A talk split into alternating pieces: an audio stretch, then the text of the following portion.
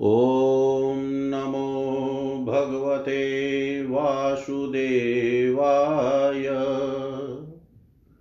श्रीमद्भागवत महापुराणं नवमः स्कन्धः अतः प्रथमोऽध्यायः। वैवस्वत मनु के पुत्र राजा सुद्युम्न की कथा, राजोवाच। मन्वन्तराणि सर्वाणि त्वयोक्तानि श्रुतानि मे वीराण्यन्यन्तवीर्यस्य हरेस्तत्र कृतानि च यो वशो सत्यव्रतो नाम राजसि द्रविडेश्वर ज्ञानं यो अतीतकल्पान्ते लेभे पुरुषसेवया स वै विवस्वतः पुत्रो मनुराशीदिति श्रुतं त्वतस्तस्य श्रुताश्चोक्तः इक्ष्वाकुप्रमुखा नृप तेषां वंशं पृथग्भ्रमणवंश्यानुचरितानि च कीर्तयस्व महाभाग नित्यं शुश्रूषतां हिन। ये भूता, ये भविष्याश्च भवन्त्यध्यतनाश्च ये तेषां न पुण्यकीर्तीनां सर्वेषां वद विक्रमान्। श्रुत उवाच। एवं परीक्षिता राजसदसि ब्रह्मवादीनां पृष्टः स्प्रोवाच भगवान् शुकः परं धर्मवीत् श्रीशुकुवाच, श्रूयतां मानवो वंशः प्राचुर्येण परं तप न शक्यते, विस्तरतो वक्तुं वशशतैरपि परावरेषां भूतानामात्मा यः पुरुषः पर स एवासीदिदं विश्वं कल्पान्ते अन्यन्न किंचन।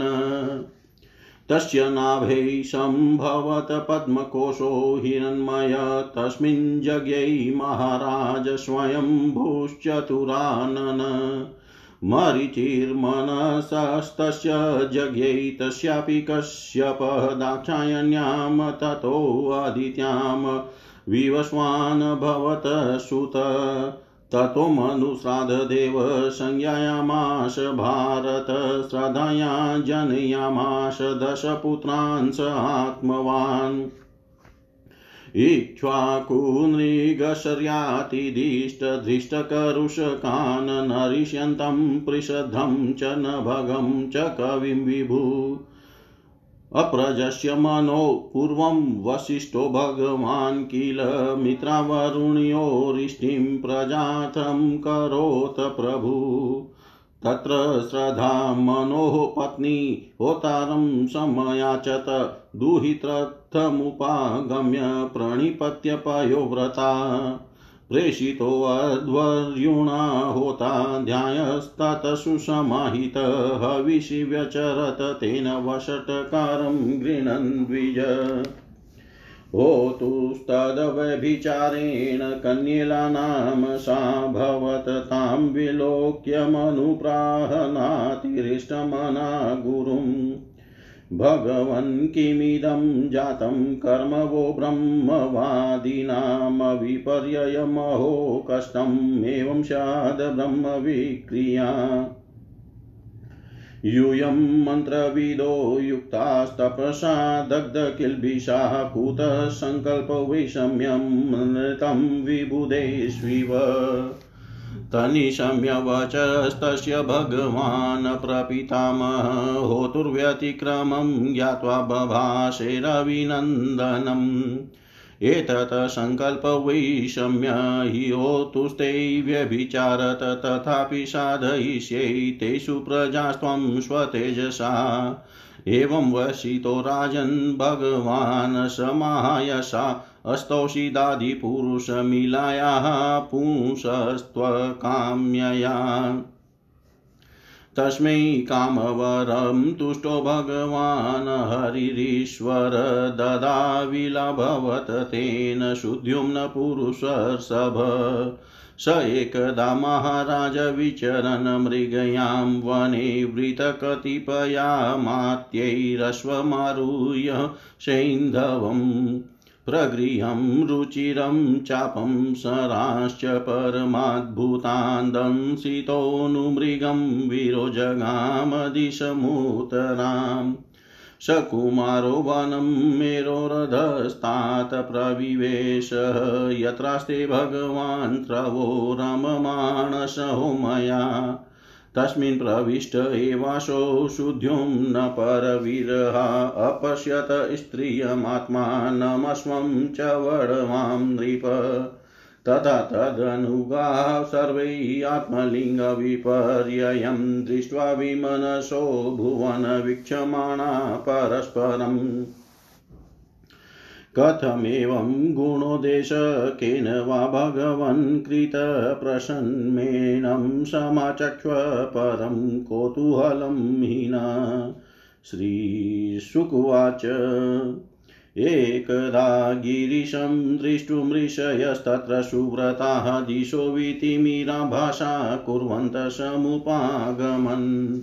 तान् विलोक्याम्बिका देवी विवासा व्रीडिता भृशं भतुरकात् समुत्थाय निविमश्वत पर्यदात् ऋषयोऽपि तयोर्वीक्षय प्रसङ्गं रममाणयो निवृत्ता प्रययुस्तस्मान्नरनारायणाश्रमम् तदिदं भगवानाः प्रियाया, प्रियकाम्यया स्थानं य प्रविशेदेतत् स वै योषित भवेदिति।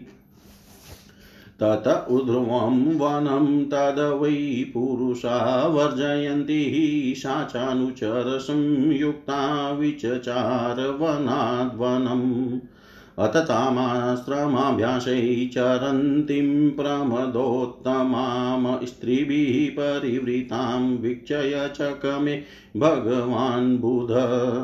शापितं चकमे शुभ्रुसोमराजसुतं पतिं च स तस्यां जनयामास एवं स्त्रीत्वमनुप्राप्तः सुद्युम्नो मानवो नृपः सस्मार स्वकुलाचार्य वसिष्ठमिति शुश्रूम्। स तस्य तां दशां दृष्ट्वा कृपया भृशपीडितसुद्युम्नस्याशयनपुस्त्वमुपा धावत शङ्करम्।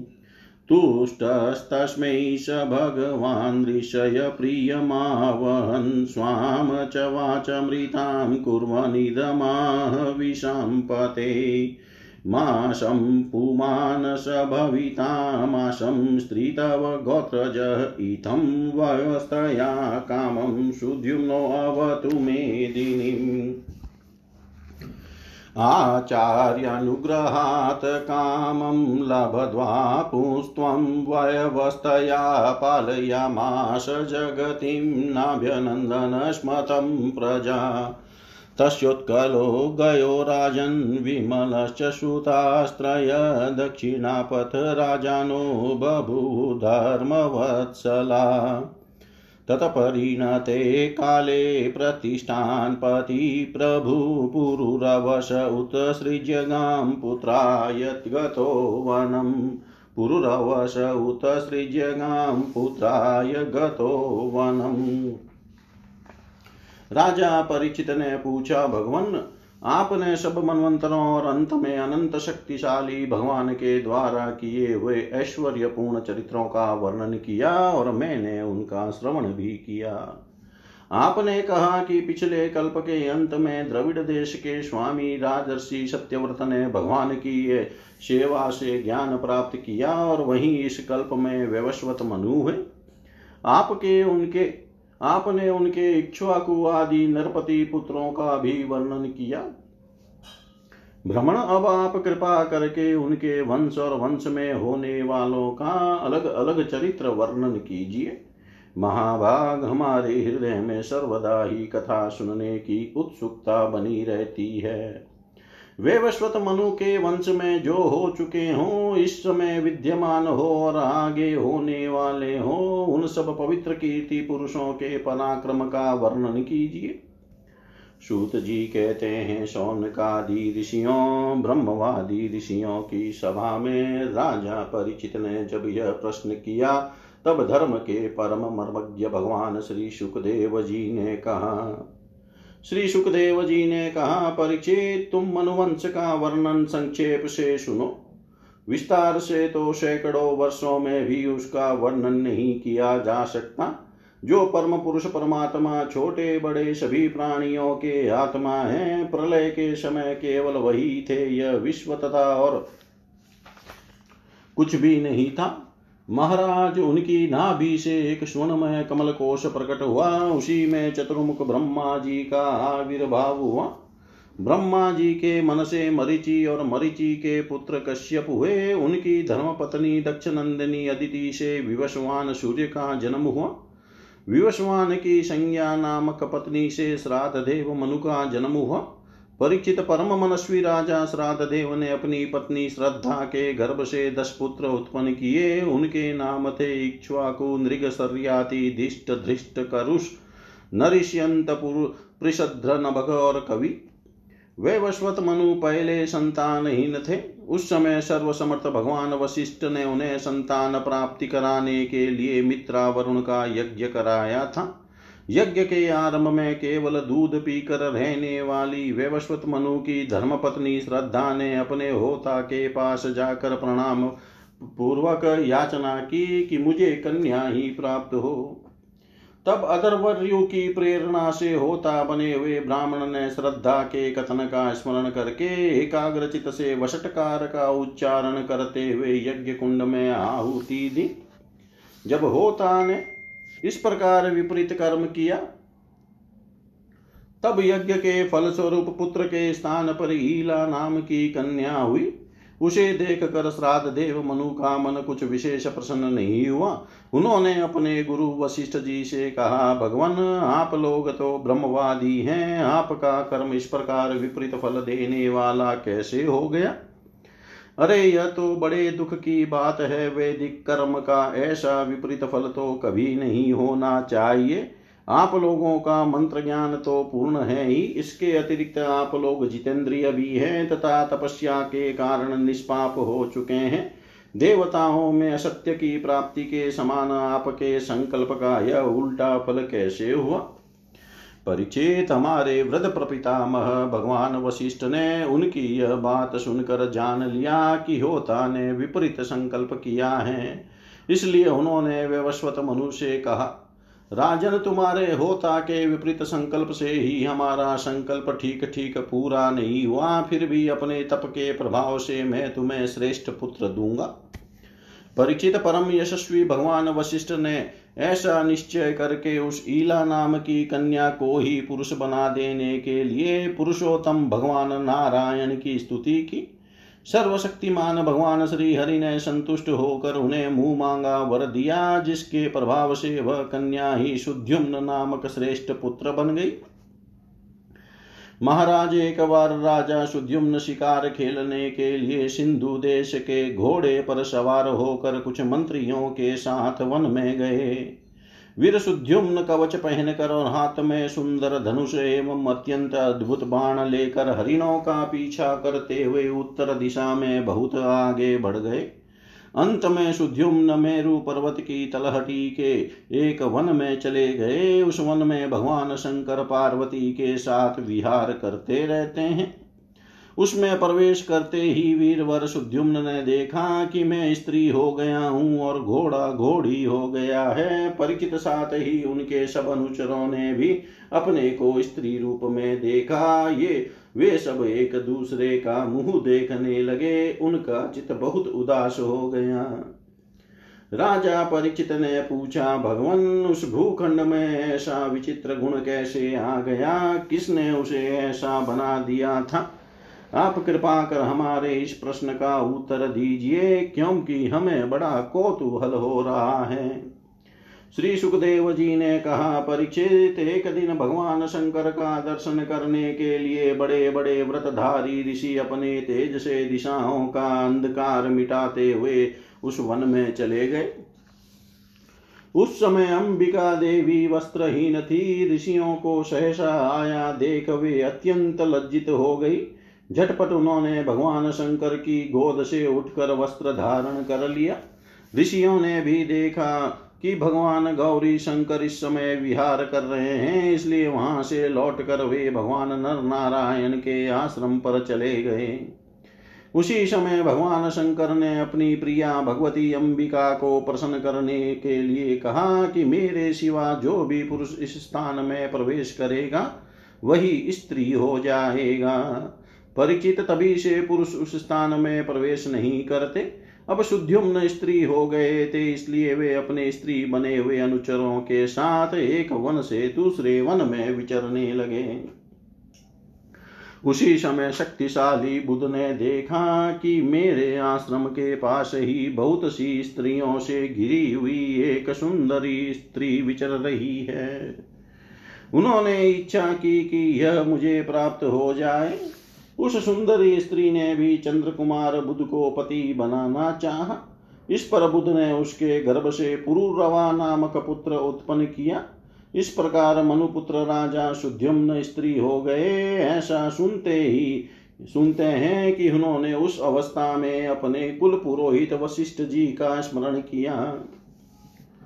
शुद्युम्न की यह दिशा, यह दशा देख कर वशिष्ठ जी के हृदय में कृपावश अत्यंत पीड़ा हुई। उन्होंने शुद्युम्न को पुनः पुरुष बना देने के लिए भगवान शंकर की आराधना की। भगवान शंकर वशिष्ठ जी पर प्रसन्न हुए। परीक्षित उन्होंने उनकी अभिलाषा पूर्ण करने के लिए अपनी वाणी को सत्य रखते हुए ही यह बात कही। वशिष्ठ तुम्हारा यह यजमान एक महीने तक पुरुष रहेगा और एक महीने तक स्त्री इस व्यवस्था से शुद्युम्न इच्छा अनुसार पृथ्वी का पालन करे। इस प्रकार वशिष्ठ जी के अनुग्रह से व्यवस्था पूर्वक अभिष्ट पुरुषत्व लाभ करके शुद्युम्न पृथ्वी का पालन करने लगे, परंतु प्रजा उनका अभिनंदन नहीं करती थी। उनके तीन पुत्र वे उत्कल गए और विमल परीक्षित वे सब दक्षिणा पंथ के राजा हुए। बहुत दिनों के बाद वृद्धावस्था आने पर प्रतिष्ठान नगरी के अधिपति सुद्युम्न ने अपने पुत्र पुरुरवा को राज्य दे दिया और स्वयं तपस्या करने के लिए वन की यात्रा की। इति श्रीमद्भागवते महापुराणे पारमहंस्यां संहितायां नवम स्कन्धे लोपाख्याने प्रथमोऽध्याय सर्वं श्रीशां सदाशिवार्पणम् अस्तु। ॐ विष्णवे नम ॐ विष्णवे नम ॐ विष्णवे नमः। श्रीमद्भागवतः नवम स्कंद अथ द्वितीयोऽध्याय पृषद्र आदि मनुके पाँच पुत्रों का वंश श्रीशुकुवाच। एवं गते अत शुद्ध्योम्ने मनुर्वे वश्वतः श्रुते पुत्रकामस्तपस्तेपे यमुनायां शतं समा।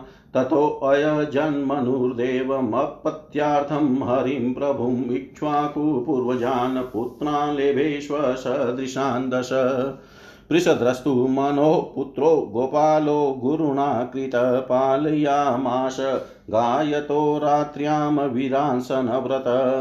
एकदा प्राविशदगोष्ठं शार्दूलो निशिवर्षति, शयनगाव उत्थाय भीतास्ता बभ्रमुर्वर्जै। एकां जग्राह बलवान् साचुक्रोशभयातुरा तस्यास्तत्क्रन्दितं श्रुत्वा पृषद्रौऽभिशसारः खड्गमादाय तरसा प्रलिनोडु गणे निशि अजानन्नहनदः बभ्रो शिरः शार्दूलशङ्कया व्याघ्रोऽपि विघ्नश्रवणो नि त्रिंसाग्राहस्तत निश्चक्रामभृशम्भितो भृशं भीतो रक्तं पतिसमुतसृजन् मन्यमानो हतं व्याघ्रं पृषद्रपरविरहा अद्राक्षितस्वहतां बभ्रुव्युष्टायां निशिदुःखित। तं शशापकुलाचार्य कृतागशमकामत नक्षत्रबन्धुशूद्रस्त्वं कर्मणा भविता मुना। एवं सप्तस्तु गुरुणा प्रत्यगृह्णात् कृताञ्जलि अधार्यद व्रतं वीर उदर्वरेता मुनिप्रियम्। वासुदेवे भगवती सर्वात्मनि परे अमलै एकान्ति त्वं गतो भक्त्या सर्वभूतसुहृतशम विमुक्तसङ्गशान्तात्मा संयताख्यो परिग्रह यदृच्छयोपपनेन कल्पयन् वृत्तिमात्मन, आत्मन्यात्मानमादाय ज्ञानतृप्तसमाहितविचचार महिमेतां जडान्धबधिराकृति, एवं वृतो वनं गत्वा दृष्ट्वा दावाग्निमुत्थितं तेनोपयुक्तकर्णो ब्रह्म प्राप परं मुनि। कविकनीयान् विषयेषु निःस्पृहो विसृजय राज्यं सह बन्धुभिर्वनं। निवेश्य चिते पुरुषं स्वरोचिषं विवेशकेशोरवया परं गत। करुषान्मानवादासन्, कारुषा क्षत्रजातय उत्तरापथ गोप्तारो ब्रह्मण्या धर्मवत्सला। दृष्टा दध्राष्ट्रमभूतक्षत्रं ब्रह्मभूयं गतं चितौ नृगस्य वंशसुमतिर्भूतज्योतिस्ततो वसु वशो प्रतीकस्तत्पुत्र ओगवानोगवत पिता कन्या चौगवती नाम सुदर्शन उवाहताम् चित्रसेनो नरिष्यन्तादृक्षस्तस्य सुतो भवत्, तस्य मीढवास्ततकूर्च इन्द्रसेनस्तु ततसुत। वितिहोत्रस्त्विन्द्रसेनात् तस्य सत्यस्रवा अभृत औरुस्रवा सुतस्तस्य देवदत्तस्ततो भवत्। ततो अग्निवेश्यो भगवान् अग्नि स्वयं भूतसुतकानिन इति विख्यातो जातुकर्ण्यो महान् ऋषि ततो ब्रह्मकुलं जातमाग्निवेशायनं नृपनरिष्यान्त नरिष्यन्तान्वयप्रोक्तोदिष्टवंशमत शृणु। नाभागोदिष्टपुत्रोऽन्यकर्मणा वेश्यतां गतबलन्दन। सूतस्तस्य वत्सप्रीतिर्बलनन्दनात्। वत्सप्रीते सुतः प्रांशुस्ततसुतं प्रमतिं विदुःखनित्रप्रमते सस्माच्चाक्षुषोऽथ विंसि।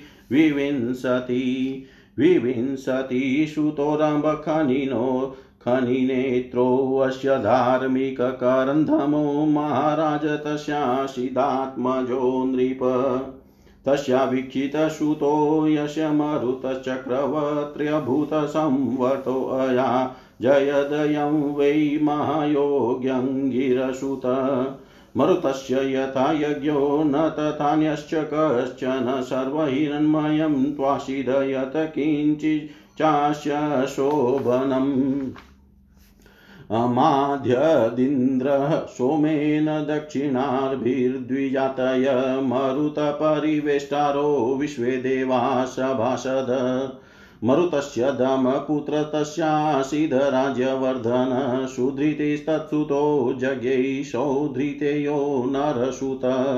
तत्सुत केवल तस्माद् बन्धुमान् वेगवास्तत बन्धुस्तस्या भवदयस्य तृणबिन्दुर्महीपति। तं भेजे अलम्बुषा देवी भजनीयगुणालयं वराप्सराय यत पुत्रा, कन्या चेडवीडाभवत् तस्यामुत्पादयामास विस्रवा, धनदं सुतं प्रादाय विद्यां परमां ऋषिर्योगेश्वरात् पितुः। विशालशून्यबन्धुश्च धूम्रकेतुश्च ततसुता विशालो वंशकृद राजा वैशालीं निर्ममे पुरीम् हेमचन्द्रसूतस्तस्य धूम्राक्षस्तस्य चात्मज तत्पुत्रादसंयमादाशितकृशाश्वसः देवज। कृशाशवात् सोमदतो बुधयो अश्वमेधेरीडस्पतिमिष्ट्वा पुरुषमापा गृह्यां गतिं योगेश्वराश्रित सोमदतिस्तु सुमतिस्तु सुतो जन्मेजय एते वेशान् भूपालास्त्रीणबिन्दोर्यशोधरा। एते वेशालभूपालास्त्रीणबिन्दोर्यशोधरा श्री सुखदेव जी कहते हैं परीक्षित इस प्रकार जब शुद्धियुम्न तपस्या करने के लिए वन में चले गए, तब वह वस्वत मनु ने, पुत्र की कामना से यमुना के तट पर सौ वर्ष तक तपस्या की। इसके बाद उन्होंने संतान के लिए सर्वशक्तिमान भगवान श्री हरि की आराधना की और अपने ही समान दस पुत्र प्राप्त किए, जिनमें सबसे बड़े इक्ष्वाकु थे। उन मनुपुत्रों में से एक का नाम था प्रिशद्र। गुरु वशिष्ठ जी ने उसे गायों की रक्षा में नियुक्त कर रखा था। अतः वह रात्रि के समय बड़ी सावधानी से विरासन से बैठा रहता और गायों की रक्षा करता। एक दिन रात में वर्षा हो रही थी। उस समय गायों के झुंड में एक बाघ घुस आया। उससे डर कर सोई हुई गाय गौएँ उठ खड़ी हुई। वे गौशाला में इधर उधर भाग गौशाला में ही इधर उधर भागने लगी। बलवान बाघ ने एक गाय को पकड़ लिया। वह अत्यंत भयभीत तो होकर चिल्लाने लगी। उसका वह क्रंदन सुनकर प्रशत्र गाय के पास दौड़ आया। एक तो रात का समय और दूसरे घनघोर घटाओं से आच्छादित होने के कारण तारे भी नहीं दिखते थे। उसने हाथ में तलवार उठाकर अनजान में ही बड़े वेग से गाय का सिर काट दिया। वह समझ रहा था कि यही बाघ है। तलवार की नोक से बाघ का भी कान कट गया। वह अत्यंत भयभीत होकर रास्ते में खून गिराता वहाँ वहाँ से निकल भागा। शत्रु दमन पुरुष पृषद्र ने यह समझा कि बाघ मर गया परंतु रात बीतने पर उसने देखा कि मैंने तो गाय को ही मार डाला है, इसे उसे बड़ा दुख हुआ। यद्यपि पृषद्र ने जानबूझकर अपराध नहीं किया था, फिर भी कुल पुरोहित वशिष्ठ जी ने उन्हें उसे साप दिया कि तुम इस कर्म से क्षत्रिय नहीं रहोगे, जाओ, शुद्र हो जाओ।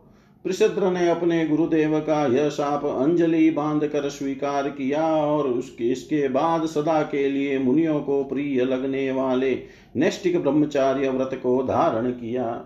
वह समस्त प्राणियों का अहेतुक हितैषी एवं सबके प्रति समान भाव से युक्त होकर भक्ति के द्वारा परम विशुद्ध पर सर्वात्मा भगवान वासुदेव का अनन्य प्रेमी हो गया। उसकी सारी आसक्तियाँ मिट गई, वृत्तियाँ शांत हो गई, इंद्रियाँ वश में हो गई, वह कभी किसी प्रकार का संग्रह परिग्रह नहीं रखता था। जो कुछ देव वश प्राप्त हो जाता, उसी से अपना जीवन निर्वाह कर लेता। वह आत्मज्ञान से संतुष्ट एवं अपने चित्त को परमात्मा में स्थित करके प्राय समाधिस्थ रहता। कभी कभी जड़, अंधे और भैरे के समान पृथ्वी पर विचरण करता। इस प्रकार का जीवन व्यतीत करता हुआ, वह एक दिन वन में गया। वहाँ उसने देखा कि दावानल धड़क रहा है। मनन मननशील प्रसद्र अपनी इंद्रियों को उसी अग्नि में भस्म करके पर ब्रह्म परमात्मा को प्राप्त हो गया। मनु का छोटा, सबसे छोटा पुत्र था कवि। विषयों से वह अत्यंत निष्प्रह था।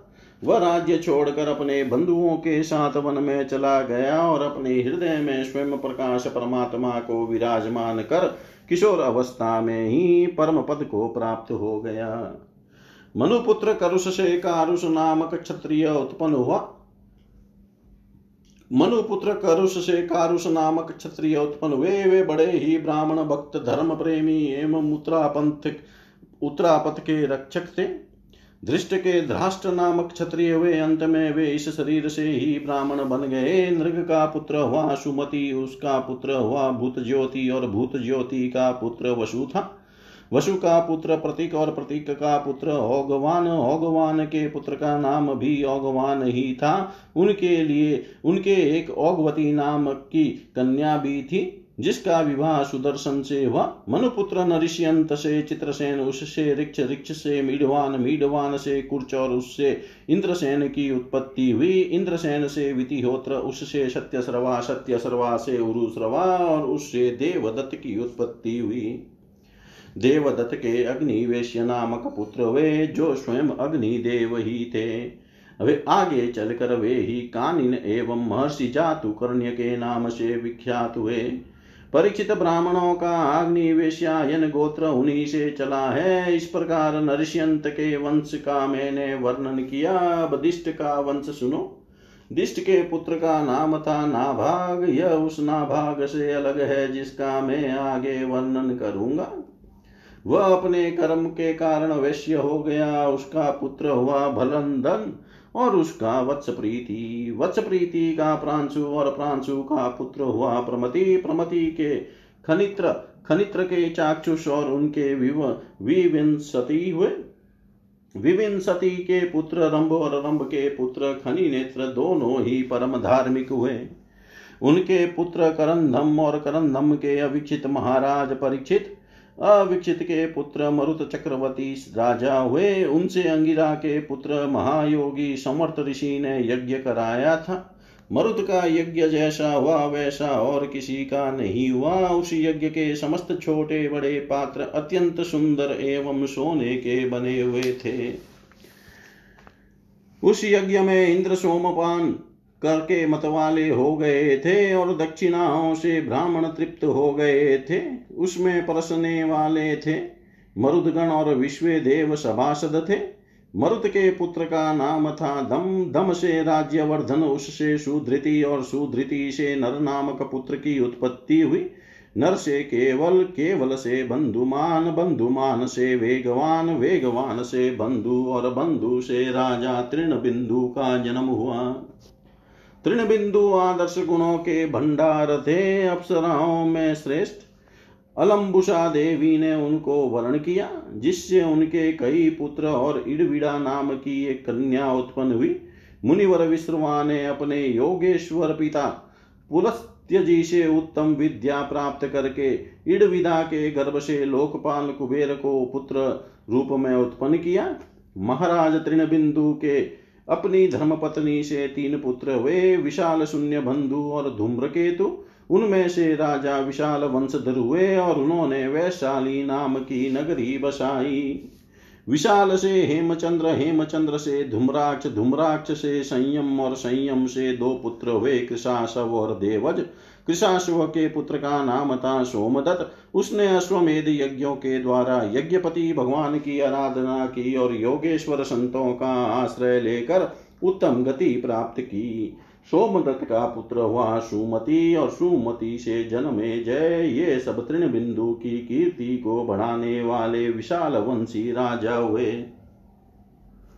इति श्रीमद्भागवते महापुराणे पारमहंस्यां संहितायां नवम स्कन्धे द्वितीयोऽध्याय सर्वं श्रीशां सदाशिवार्पणम् अस्तु। ॐ विष्णवे नम, ॐ विष्णवे नम, ॐ विष्णवे नमः। श्रीमद्भागवत नवम स्कंद तृतीयोध्याय महर्षि चवन सुकन्या का चरित्र राजा सरयाति का वंश श्री शुकवाच। सर्यातिर्मानवो राजा ब्रह्मिष्ठः स बभूवः। यो वा अङ्गिरसां सत्रे द्वितीयमः ऊचिवान्। सुकन्या नाम तस्याशीतकन्या कमललोचना तथा सार्धं वनगतो हि अग गमच्यवनाश्रमं सा सखीभिः परिवृता विचिनवत्यङ्घ्रिपान् वने वल्मीकरन्ध्रे ददर्शे खद्योते ज्योतिषी। ते देवचोदिता बाला ज्योतिषि कण्टकेन वै अविध्यन्न मुग्धभावेन श्रु शुश्रावाश्रिकततो बहु। सकृन्मूत्रनिरोधो अभूत् सैनिकानां च तत्क्षणात् राजसि तमुपालक्ष्य पुरुषान् विस्मितो ब्रवीत्। अप्यभद्रं न युष्माभिर्भागवस्य विचेष्टितं व्यक्तं केनापि नस्तस्य कृतमाश्रं दूषणम् सुकन्या प्राह पितरं भयित भीता किञ्चित् कृतं मया द्वे ज्योतिषी अजानन्त्या निर्भिने कण्टकेन वै। दुहितुस्तदवचः श्रुत्वा सयाति जातसाध्वश मुनिं प्रसादयामास वल्मीकान्तहितं शनै। तदभिप्रायमाज्ञाय परादात् दुहितरं मुने कृत्रान्मुक्तस्तमा मन्त्रय पुरं प्रायात समाहितः। सुकन्या च वनं प्राप्य पतिं परमकोपनं प्रीणयामाश चितज्ञ अप्रमतानुवृत्तिभिः।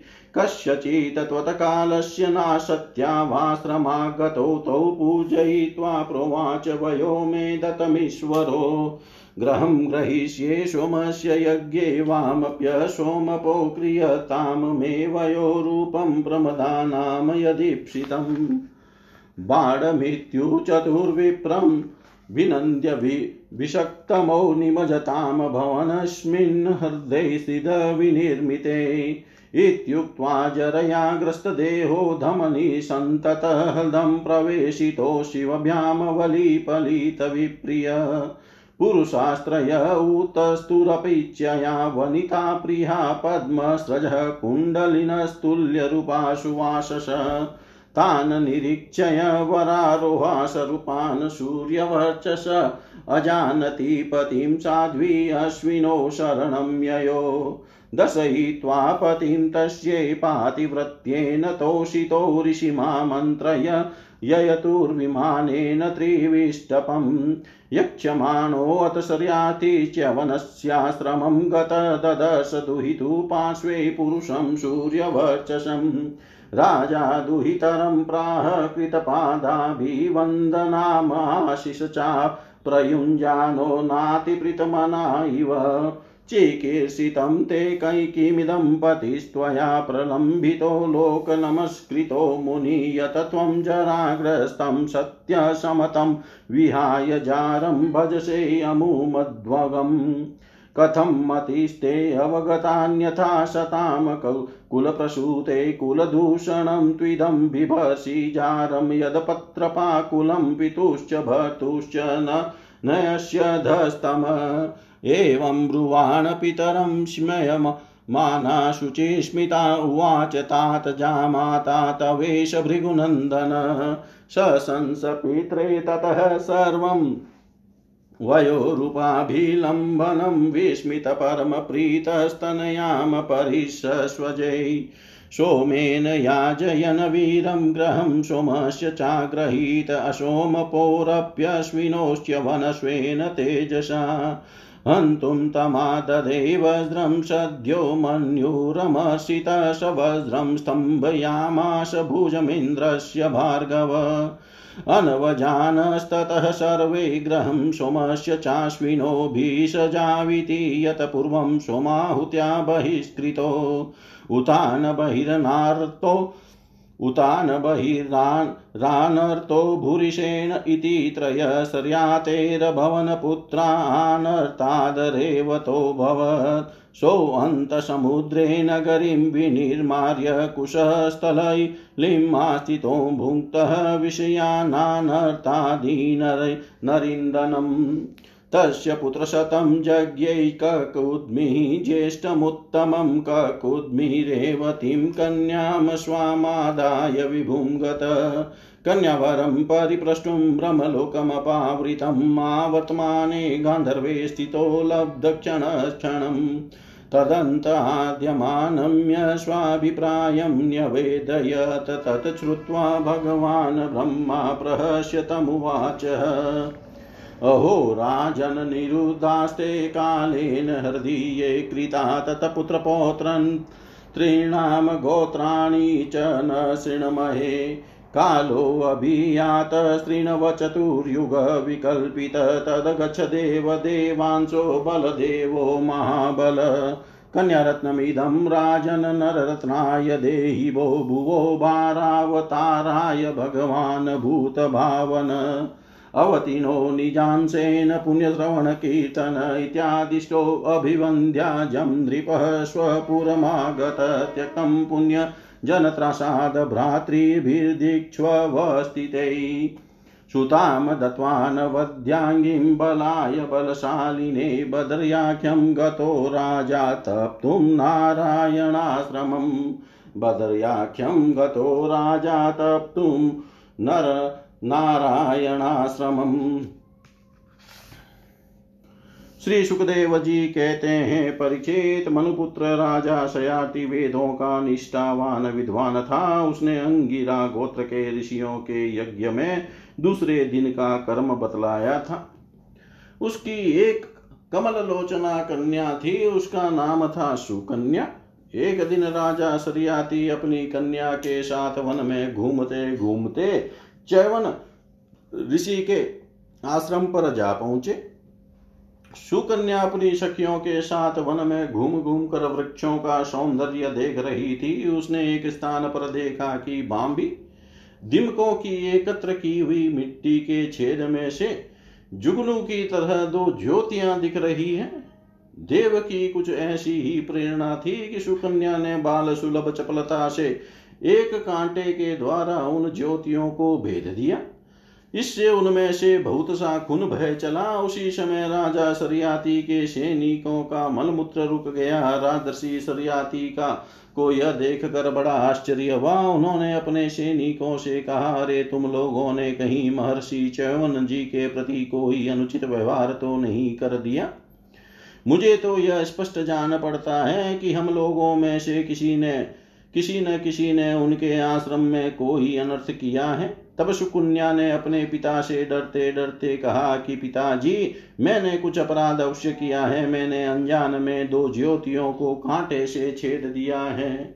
अपनी कन्या की यह बात सुनकर सरियाती घबरा गए। उन्होंने धीरे धीरे स्तुति करके बांबी में छिपे हुए च्यवन मुनि को प्रसन्न किया तदनंतर चयन मुनि का अभिप्राय जानकर उन्होंने अपनी कन्या उन्हें समर्पित कर दी और इस संकट से छूट कर बड़ी सावधानी से उनकी अनुमति लेकर वे अपनी राजधानी में चले आए।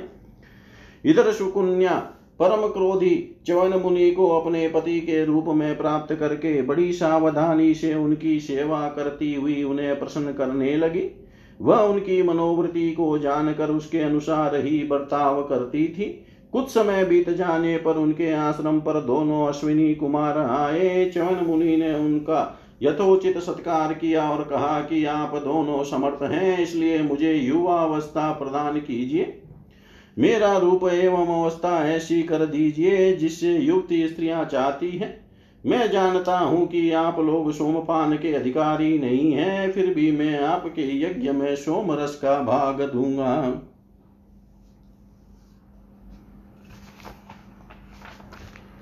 वैद्य शिरोमणि अश्विनी कुमारों ने महर्षि चवन का अभिनंदन करके कहा, ठीक है। और इसके बाद उनसे कहा कि यह सिद्धों के द्वारा बनाया हुआ कुंड है, आप उसमें स्नान कीजिए। चवन मुनि के शरीर को बुढ़ापे ने घेर रखा था।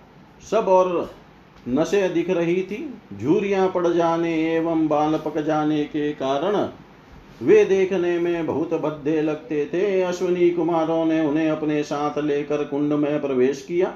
उसी समय कुंड से तीन पुरुष बाहर निकले। वे तीनों ही कमलों की माला, कुंडल और सुंदर वस्त्र पहने एक से मालूम होते थे। वे बड़े ही सुंदर एवं स्त्रियों को प्रिय लगने वाले थे।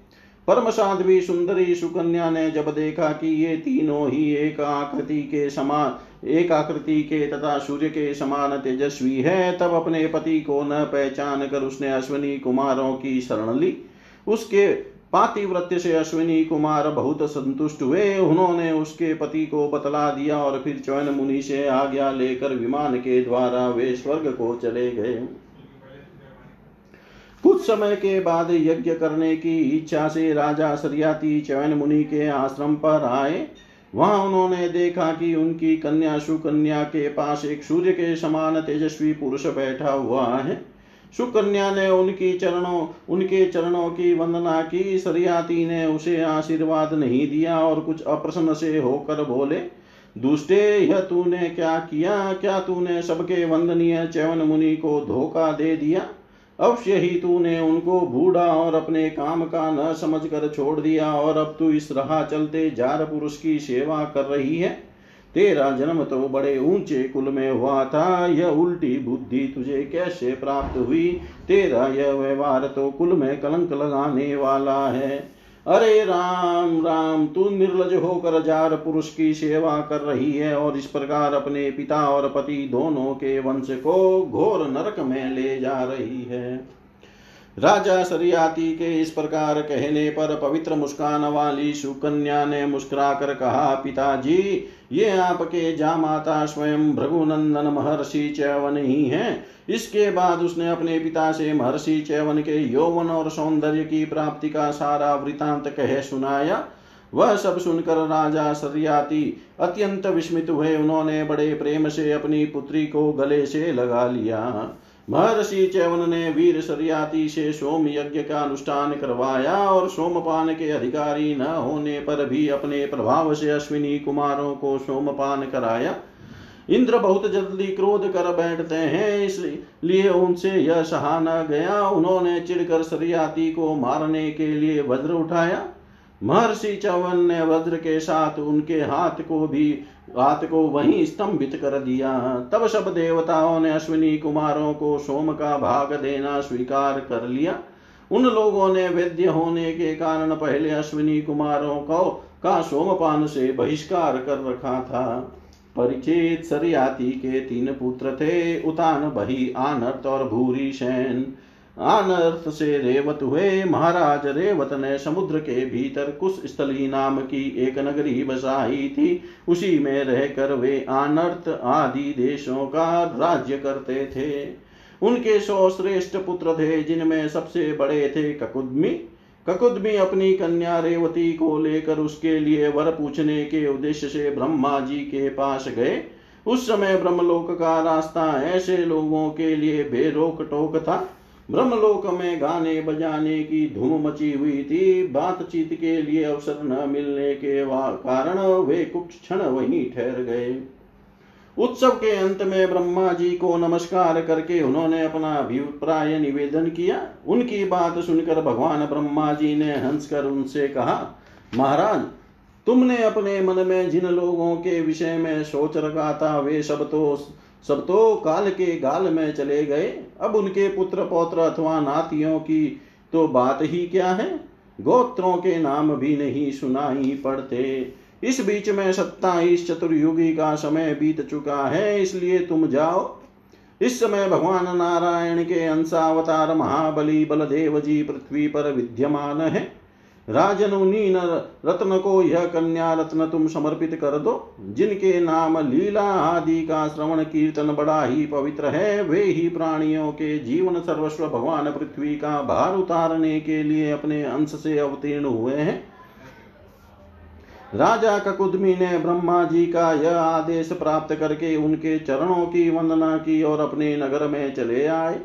उनके वंशजों ने यक्षों के भय से वह नगरी छोड़ दी थी और जहाँ तहां यो ही निवास कर रहे थे। राजा ककुदमी ने अपनी सर्वांग सुंदरी पुत्री परम बलशाली बलराम जी को सौंप दी और स्वयं तपस्या करने के लिए भगवान नर नारायण के आश्रम बद्री वन की ओर चल दिए। इति श्रीमद्भागवते महापुराणे पारमहंस्यां संहितायां नवम स्कन्धे तृतीयोऽध्याय। सर्वं श्रीशां सदाशिवार्पणम् ॐ विष्णवे नमः ॐ विष्णवे नमः ॐ विष्णवे नमः।